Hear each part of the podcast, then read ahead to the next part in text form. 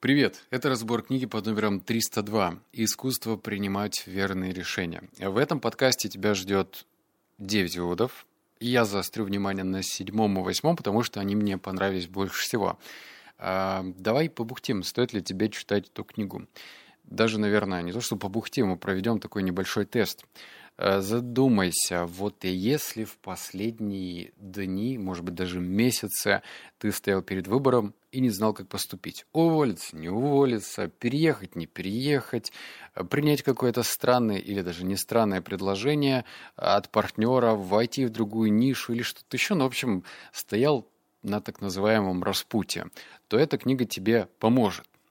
Мне она раскрыла глаза на некоторые вещи, я прям буду на них заострять внимание, но в то же время меня смущал один маленький пунктик. Я агностик, то есть соблюдаю нейтралитет между религией, потому что я не готов дискутировать, обсуждать что-то в той теме, в которой я ничего не понимаю. А тут каждая глава заканчивалась молитвой. Блин, я начал книгу читать по саморазвитию, а тут тебе тут молитва, там молитва, и я терялся. В общем, меня эта тема немножечко смущала. А, я не дорос обсуждать религию, да и, наверное, не буду этим заниматься. Так что вот я тебя предостерег, предостерег. А, давай сразу перейдем к первому выводу, чтобы уже конкретики коснуться. Вывод первый. Читаю. В период, когда я пыталась принять решение об учебе, оно занимало основную часть моих мыслей, но я также замечала, что во мне что-то меняется. Я чувствовала себя энергичной, открытой, осознанной и готовой слушать. На каждом шагу я жаждала слышать Бога. Мы понимаем, что решения важны, потому что каждый из них влечет за собой последствия. Они формируют нашу жизнь. Однако мы часто упускаем из виду, что они не только определяют следующие события, но и меняют нас самих. Решение раскрывает наш характер и помогает создавать его. А, мне в этом выводе понравился, знаешь что? Что в процессе принятия решения мы и меняемся. То есть вся магия происходит не там за принятием решения. Вот, например, давай еще раз а, абстрагируемся от этого вывода и вспомним. Вот если ты сейчас думаешь о том, что тебе необходимо поменять место работы, то ты начнешь уже меняться не тогда, когда ты перейдешь на новую работу, а сейчас, в момент раздумия. То есть уже у тебя характер начинает меняться, и это хорошо. То есть метаморфоза начинается в моменте, в моменте, когда ты об этом задумываешься. А значит, не нужно э, жить будущим днем и считать, что вот там трава зеленее, там-то и ждет меня счастье, удовлетворение, успех и бла-бла-бла. Так не бывает. В процессе сейчас наслаждайся, что ты уже меняешься. А, это очень важно. Особенно важно для мужиков, которые, у которых не за горами кризис среднего возраста, когда мы не осознаем, что мы чего-то достигли, ну, знаешь, это вот когда происходит обесценивание. О, тебе тридцатка, а яхт, самолетов, пароходов нету, и что-то как-то грустно. Вот это помогает тебе остановиться и подумать. Вот если ты сейчас находишься на развилке, то твой характер уже меняется. То есть ты уже становишься лучше. А, вывод номер два. Стать душевным минималистом не означает, что не следует ни к чему привязываться. Скорее, ничего не должно привязывать к себе вас. Когда моя душа начинает напоминать тот переполненный спортзал с избытком движения, спешки и входящей информации, принятие концепции минимализма приносит мне покой. Я не могу предугадать, каким будет результат для вас, но знаю, что для меня лучший способ очистить немного пространства в собственной душе – неподвижность. Безмолвие и неподвижность помогают мне просеивать дневную входящую информацию. Тишина похожа на дуршлаг. Правильно же, да? Дуршлаг, да. Она помогает определить, что необходимо удержать и позволяет ненужному мягко уйти прочь, создавая пространство для мужества и креативности, успокаивая меня, чтобы я могла услышать голос Бога. Опять Бог. А, значит, э, вывод. Он мне помог укрепить э, мою старую привычку, которая почему-то ушла э, на дальний план. Привычка была следующая. Час тишины. Когда я просыпался, у меня э, вот этот час был направлен чисто на меня – то есть это были практики, это приготовление завтрака, это короткая аффирмация, чтение и так далее. И я потом через некоторое время начал ловить себя на мысли, что я не то что ленюсь, а попал в такую э, иллюзию продуктивности. Я просыпался, и когда э, начал готовить завтрак, я включал какой-нибудь курс, лекцию и слушал. А ведь важно быть наедине с самим собой. То есть входящего потока информации и так хватает в повседневной жизни звонки, а, какие-то созвоны через мессенджеры, общение с коллегами, с партнерами ты успеешь наговориться. Если с самого утра ты начинаешь пичкать свой ум, э, казалось бы, полезной информацией, то голос, внутренний голос, ты не услышишь, потому что ему нужно развернуться. А как внутренний голос начнет разворачиваться, если ты уже э, начинаешь заполнять тишину, хоть и полезными видео? Так что э, напоминаю, лучше давай молчать. Ну, то есть не обязательно что-то включать на фон. Знаешь, есть еще такая прослойка людей, которые любят э, собираться в гостиной, например, с приятелями, с друзьями, и на фоне включать телевизор. Ладно музыку, но, блин, телевизор, бубнящий ведущий на фоне что-то рассказывает какие-то новости. Ну, блин, не надо заполнять паузу и тишину всегда и везде. Это не продуктивно. Да. Вывод номер три. Без волн безмолвие может быть более доступным, чем вы думаете. Начните обращать внимание на естественное тихое пространство в своих днях. Первый утренний луч света, пустой офис, когда вы рано пришли на работу, пара десятков шагов до почтового ящика, ваша квартира до того, как те, с кем вы живете. Вот это я прочитал. Вернуться с работы, дорога в продукт, продуктовый магазин. Вместо того, чтобы заполнять эти моменты звуками или держаться с душевных лам, мысленно повторяя прошлый разговор или репетируя будущее, примите решение. Позвольте себе быть безмолвным внутри и узнать, хочет ли вам что-то сказать ваш друг Иисус. Все заканчивается Богом Иисусом, блин.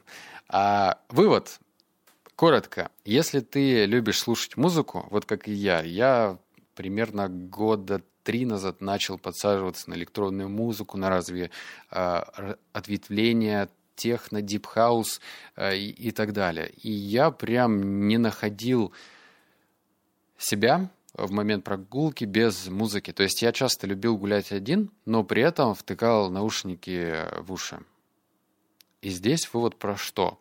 Что лучше наслаждаться какими-то звуками, неважно, что это. Вдоль дороги ты идешь, или птички поют, или дети играют на детской площадке. Дай этим звукам в тебе быть.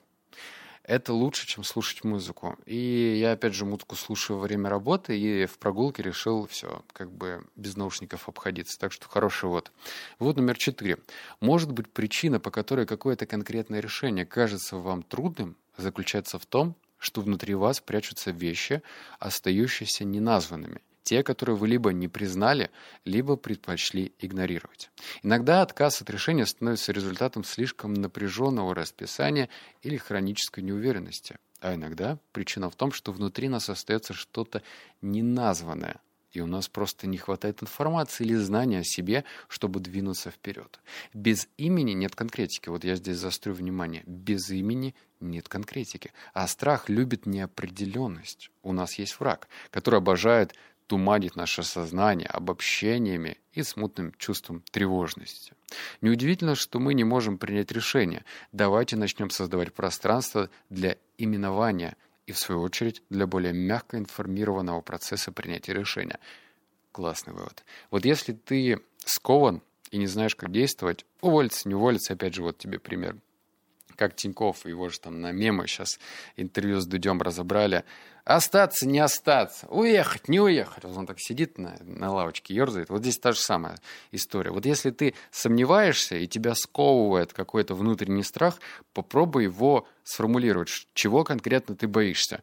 Я боюсь, что если я перееду, мне не хватит денег, и я останусь э, с голой жопой. Или я э, не смогу вернуться обратно. Или я потеряю место работы. То есть тебе нужно больше конкретики, чего конкретно ты боишься. И окажется в конечном итоге, что ты ну, надумал этот страх, что нечего бояться-то вообще. То есть тебе просто нужно придумать имя для своего вымышленного страха, и тогда тебе будет проще принять решение. Вот тоже такой хороший лайфхак. Вот номер пять.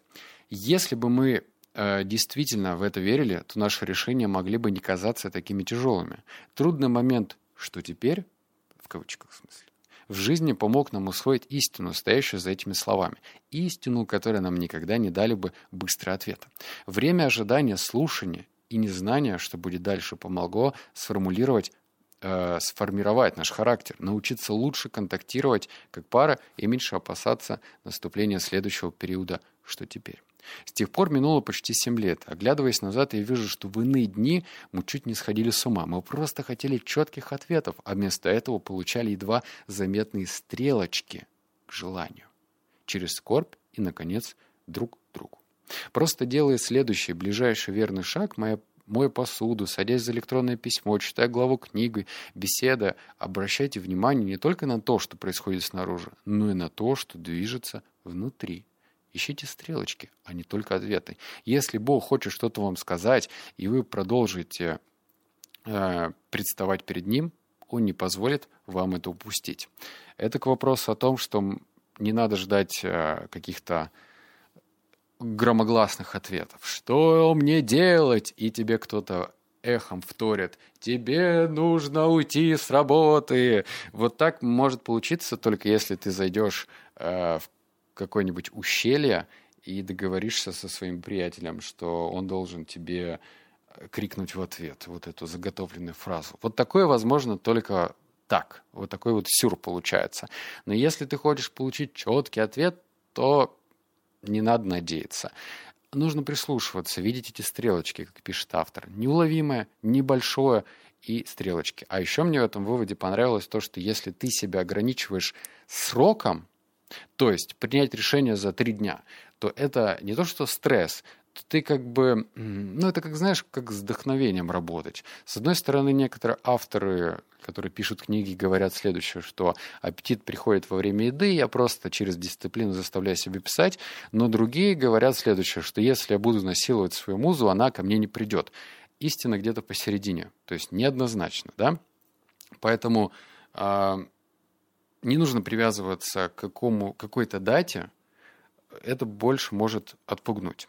Теперь вывод номер шесть. Я вот тут коснулся про неоднозначности. Это тоже вот как раз-таки неоднозначный вывод, но любопытный. Это упражнение. Скажите, чего вы хотите больше всего. В течение следующих 24 часов выдерживайте паузу, когда кто-то спросит вашего мнения о простых вещах.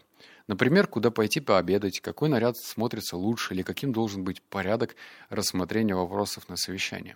Пауза важна вне зависимости от того, отличаетесь вы нерешительностью или целеустремленностью. Если вы нерешительно, нерешительны, пауза может служить хорошим напоминанием. Важно то, чего вы хотите. Если вы обычно сразу заявляете свое мнение, пауза может помочь вам разобраться, чего вы хотите больше. Это мини-версия нашей практики принятия решения, создать пространство, именовать неназванное и сделать следующий верный шаг. На сегодняшний день это может выглядеть очень просто. Например, отказ произнести ваше обычное. «Ой, да мне все равно, куда мы пойдем. Идем куда хочешь». Или быстрое и решительное. «Давай сделаем так». В любом случае, пауза начнет создавать пространство для того, чтобы ваши повседневные решения лучше согласовывались с внутренней жизнью. Почему я сказал, что этот вывод неоднозначен? Потому что этот вывод противоречит моей информации, которую я подчеркнул из многих других книг, а именно тому, что у нас сила воли конечна. Например, заходишь ты в ресторан, вот автор привел пример с рестораном, и у меня тут недавно была встреча как раз-таки с моим одноклассником, мы встречаемся раз в год, и, значит, мы сели в грузинский ресторан, и я не шучу, он минут 20 или 30 решал, брать этот салат или не брать этот салат. Брать этот салат, блин, или не брать. Мне уже просто хотелось самому приготовить салат, кинуть в него и убежать, потому что это ненормально, я считаю. Нужно принимать решение быстро, потому что это экономит энергию. Зачем париться насчет салата? Если ты пришел в вкусное заведение, там будет вкусно. Блин, ну, будет не тот салат. В чем проблемка? В общем, у меня такая гипотеза, что сила воли конечна, и лучше на простые дела типа выбор одежды вот не париться. Но это, наверное, вывод больше к парням относится. Девушки уж, конечно, другие. Вам нужно покрасоваться перед зеркалом и думать, а вот эти вот туфы, блин, подойдут к этой сумочке, а у меня макияж другой и так далее. Вот, в общем, вам сложнее. Нам, мужикам, проще. А тут автор говорит, что тебе нужно выдержать паузу и, мол, думать брать этот салат или не брать 20 минут. Короче, а тут, видимо, внутренний голос должен тебе шепнуть, что, оказывается, я люблю сардины. Или, оказывается, я люблю руколу. Или, оказывается, я люблю брокколи. Я не знаю. Ну, в общем, можешь попробовать и потом расскажешь, как тебе вывод такой. Движемся к финишной черте. Еще три вывода осталось. Вывод номер семь. Я приучаюсь верить, что тихий голос внутри исходит не от мудрости, уверенности или опыта, связанного с возрастом. Наоборот, все это приходит, когда прислушиваться к нему. Прислушиваемся. Прислушиваешься к нему. Но сами они не являются его источником. Бог часто говорит с нами, поскольку обычным и привычным способом, что он кажется слишком нормальным, чтобы его заметить. Мы ждем фейерверков, сигналов или подтверждения откуда-то почему-то куда-то извне. Хорошо, давай еще раз. Мы ждем фейерверков, сигналов или подтверждения откуда-то извне, думая, что его указания никак не могут исходить от нас. Сорян, вот это куда-то извне, это, не, это вообще не мои слова. Но он все время напоминает нам, что сделал наше сердце своим домом. И часто оно то самое место, откуда слышится его голос. Ключевое здесь в конце, еще раз. Но он все время напоминает нам, что сделал наше сердце своим домом. И часто оно то самое место, откуда слышится его голос. То есть э, Бог это вот не на небесах, не нужно представлять там мужика с бородой и, значит, в этом в одеянии в светлом. Нужно просто понимать, что правильные решения должны исходить из сердца. Должно что-то ёкать, сердечко должно колотиться чаще, и тепло разливаться по всему телу. Вот это в идеале. Вот прям в идеале должно проходить примерно так. Так, теперь у нас вывод номер восьмой и призыв к действию. Вот прям интерактивчик будет, как обычно. Вот про что. Это будет схема, которая позволит тебе лучше принимать правильные решения задаваться некоторыми вопросами и проверять на фразы. Я прям тут выписал аж две странички. Подожди, три странички. И что нужно сделать? Конечно же, написать комментарий. Набираем 500 комментариев по этой книге, нравится, не нравится, хочешь ли ты получить эту методичку. И я с тобой совершенно бесплатно делюсь. Вот так. Я пойму, что тебе это нравится и нужно. Хорошо? Вывод номер 9 проскакиваем. Вот халтурка, блин. Говорил 9 выводов, один пропустил. Ну да ладно, интерактив же. Вывод номер 9. Что это означает прийти в дом своей души? и как это может помочь нам принимать решения. Бог всегда дает нам намеки насчет того, кто мы есть, однако Он не выкрикивает их во все горло, и поэтому быть душевным минималистом так важно. Ведь минимализм разгребает хлам, щедро сыплющийся на нас в повседневной жизни и помогает нам быть внимательными. Один из способов, которым Бог приглашает нас увидеть самих себя – слова других людей. Вместо того, чтобы отмахиваться от искренней, идущей от сердца похвалы, от благодарности за какой-то поступок или за душевное качество, практикуйте слушание и повторяйте нет ли в этих словах намека на вашу истинную сущность? Вот этот вывод был для меня откровением. Это, кстати, касается и самооценки тоже, в частности. А можешь полистать мой телеграм-канал. Однажды меня это беспокоило, и я там, наверное, штучек пять книг за время ведения телеги прочитал по поводу самооценки. Оказывается, если ты, так же, как и я, раньше на, скажем, комплименты, вот тебе кто-то говорит, что ты делаешь что-то хорошо, а ты такой, Ой, да ладно, да ладно, да что, да я, да, да я даже не старался. Или наоборот что-то говорит. Кор- короче, в неразумительную ересь начинаешь нести и говорить, что э, ну вот это так получилось. Или да, ничего так сложного не было. Значит, ты, во-первых, обесцениваешь свой труд.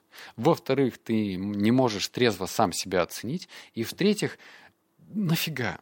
Нужно принять благодарность, нужно принять комплимент и пропустить его через себя, именно через сердце. Ведь, как утверждает автор, через уста твоих друзей, ну, в общем, ближнего круга, э, возможно, это будет ключик к тому, чем ты должен заниматься в последующем. То есть такие, знаешь, комплименты, которые идут от чистого сердца.